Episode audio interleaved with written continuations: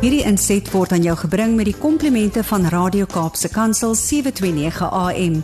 Besoek ons gerus by www.cape pulpit.co.za.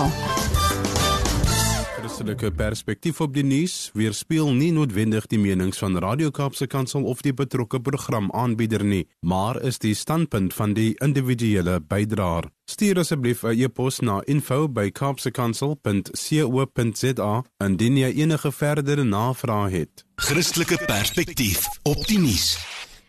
Dis daai tyd waar ons ook vir jou help om met die regte oë te kyk na dit wat in die nuusgebeure aangaan en niemand beter as Dr. Bram Hanekom, predikant in die sinodale diens by die Sentrum vir Publieke Getuienis om ook vanoggend ons te help om daai te doen. Dr. Bram, goeiemôre.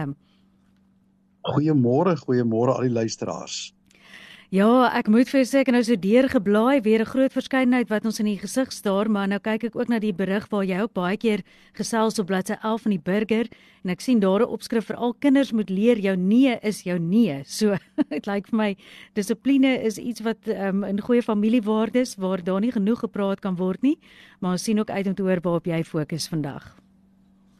Ja, dis nogal 'n belangrike een. Dit voel vir my die woordjie nee is vandag amper belangriker as die woordjie ja. Mm.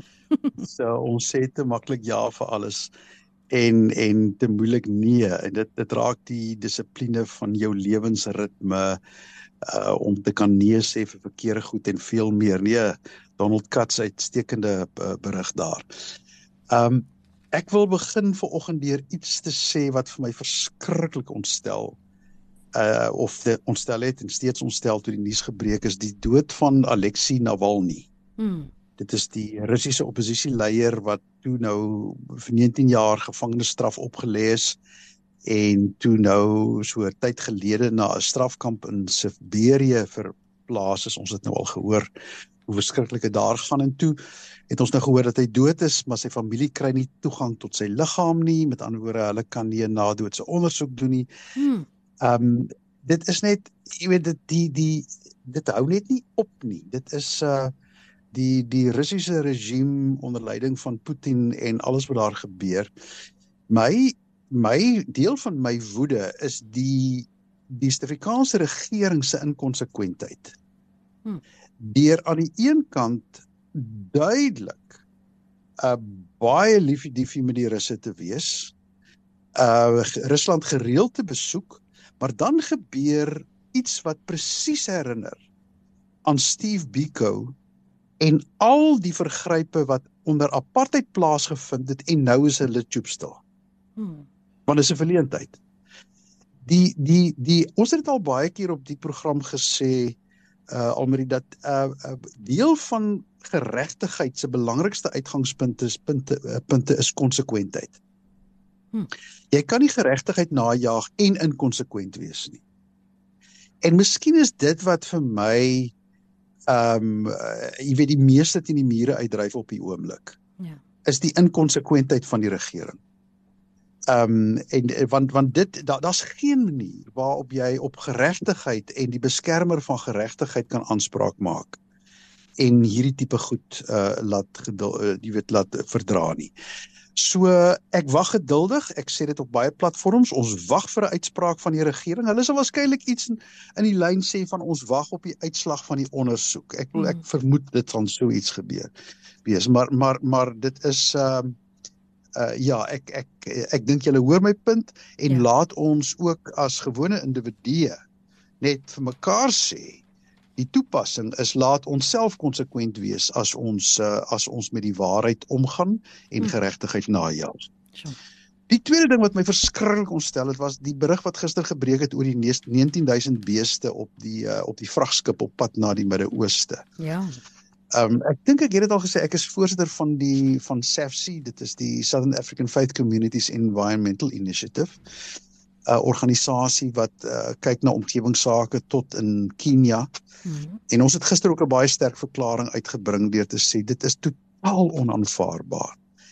En daar is 'n verskeidenheid van gelowiges wat wat betrokke is by SAFC en dit is baie interessant om te sien dat selfs die die die Moslem Juridiese Raad in die Kaap het gevra vir 'n fatwa. Nou 'n fatwa mm -hmm. is dat daar 'n besonderse uitspraak op grond van die Koran gemaak moet word.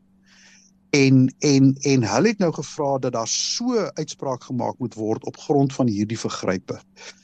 Ehm um, hmm. ons het steen gekry van ek wil daar's omtrent nie iemand wat die naam gelowige agter hulle naam skryf wat nie 'n kapsie maak oor oor oor wat hier gebeur nie. Die die sleg is uh jy weet dit dit plaas die ander belangrike saak van van van rooi vleis en hoe rooi vleis geproduseer uh, word. Die mm. die verskil tussen voerkrale en sogenaamde free range grass-fed beeste. Ja. Beeste wat dan op humanitêre wyse as daar so iets is geslag word, maar nie vervoer word oor lang afstande in hierdie haglike omstandighede nie. So weet as ek net kan afsluit, daar's hier daar's 'n wonderlike teks. Ek wil eintlik iets skryf daaroor. Uh, uh in Jona. Mm -hmm. As Jona so kwaad is omdat die Here nou nie Ninive wil verwoes nie, dan sê die Here vir hom, "Maar daar's soveel duisende mense en die laaste sinnetjie staan en nog diere ook." Mm. Sê Jona, is jy nie is jy nie bekommerd oor hulle nie? En dan voeg hy by en ook oor die diere van die eerste uitsprake. Uh jy weet as as as as daar staan oor die Sabbat gepraat word in in Deuteronomium, dan gesê en jou diere mag ook nie op die Sabbat werk. Hm. So daar's 'n daar's 'n baie duidelike Bybelse uitspraak oor oor die die sensitiewe omgang met diere en en miskien moet ons dit vir mekaar sê. Daar is soveel vergrype ook onder ons neuse, diere wat aan kettinge, honde wat aan kettinge vasgemaak is, wat in hokke gehou word. -hmm. Ek praat nie eers van die hoenders wat in klein hokkies aange, aangehou word. Ons weet daar kom groot siektes. So wat wat doen die produsente? Hulle spuit daai hoenders tot oorlopends toe vol met antibiotikas hm. om te keer dat nie siek word en vrek nie. En wat gebeur dan? Daai antibiotikas is in daai karkasse en ons eet dit. En ek kan so op die lysie afgaan. Hierdie hierdie is 'n verskriklike ding onder ons neuse en ons kan nie hard genoeg daaroor praat nie. En dan die die laaste een wat ek net vinnig iets wil wil sê. Nou wil ek 'n tong in die kies sit. Kyk, is begrotingsrede vandag die minister van finansies gaan dit lewer. Ja. Ek en my dierbare vrou het gisteraand gaan sit op die rekenaar en ons begroting uitgewerk. Hmm. Kyk laat ek nou vir die vir die luisteraars hier op rekord sê, die kerk sorg goed vir my. Ek kry 'n salaris, daar's kos op my tafel. Hmm. Maar die vraag is nie hoeveel geld jy kry nie, die vraag is hoeveel jy uitgee. Hmm. En as jy meer uitgee as wat jy kry, gaan jy in die moeilikheid wees. En almal van ons het daai verantwoordelikheid. So ons het gaan sit en mooi gekyk, wat is ons inkomste? Wat is ons uitgawes? Wat is ons verpligtinge? Hoeveel uh uh randjies het ons oor in die maand as daar iets is vir iets luukses? Maar jy moet dit gaan doen. Ek weet nie as ek nou 'n miljonair was wat 'n miljoen, 2 miljoen rand 'n jaar verdien het, mm. dan dan het ek seker nie bekommer nie. Maar dit is die fout ook wat die regering maak. Jy weet die regering kry nie te min geld nie. Die regering kry 2 2 triljoen rand in 'n jaar in aanbelastings. Hm. Dis verskriklik baie. Maar die moeilikheid is hulle gee uit op onnodige oorbodige goed. Alreeds in 2012, 2013 het hulle meer as 200 miljard rand aan onderwys spandeer, maar ons is steeds die swakste onderwysstelsel uit 140 lande in die wêreld. So wat sê dit vir jou? Eerens word die geld gemors. Wat is die punt wat ek probeer maak?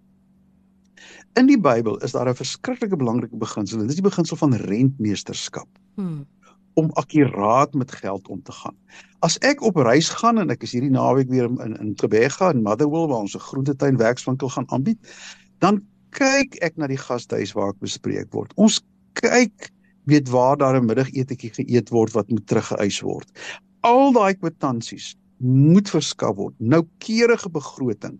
Daar is afsnyperke wat vir ons gestel word. So noukeurig word met daai geld om te gaan, want ons weet dit gaan oor rentmeesterskap. Hmm. Geld wat aan ons toe vertrou is deur God wat noukeurig bestuur moet word ter wille van ander. Dit geld vir die staat, dit geld vir die kerk, maar dit geld ook vir individuele huishoudings. Hmm. Mag elkeen van ons luisteraars goeie begrotingsbestuur gaan toepas. En voor ons kwaad raak vir die minister, gaan sit vanaand met jou eie lysie en stel jou eie begroting op. Dis goeie geloofspraktyk.